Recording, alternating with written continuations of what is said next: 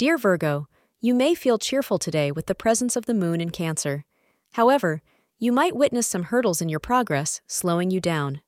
Focus on your long term goals, and that may motivate you to steer through this difficult time. Plan your day well in advance before taking action, advise astrologers. Indulge in things that provide you with happiness to maintain a healthy state of mind. Avoid wearing the color black today. The time between 4:30 p.m. and 6 p.m. will be auspicious for you today.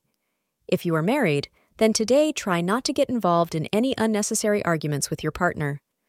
Minor disputes are indicated at this time, so you have to be extra cautious about what you say and how you say it. Don't start fights for no reason. You will only regret it later. If you do have a fight, you will need to work things out and give the wound some time to heal. Thank you for being part of today's horoscope forecast. Your feedback is important for us to improve and provide better insights. If you found our show helpful, please consider rating it. For an uninterrupted, ad free experience, simply click the link in the description. Your support helps us to continue creating valuable content. Thank you for being here and see you tomorrow.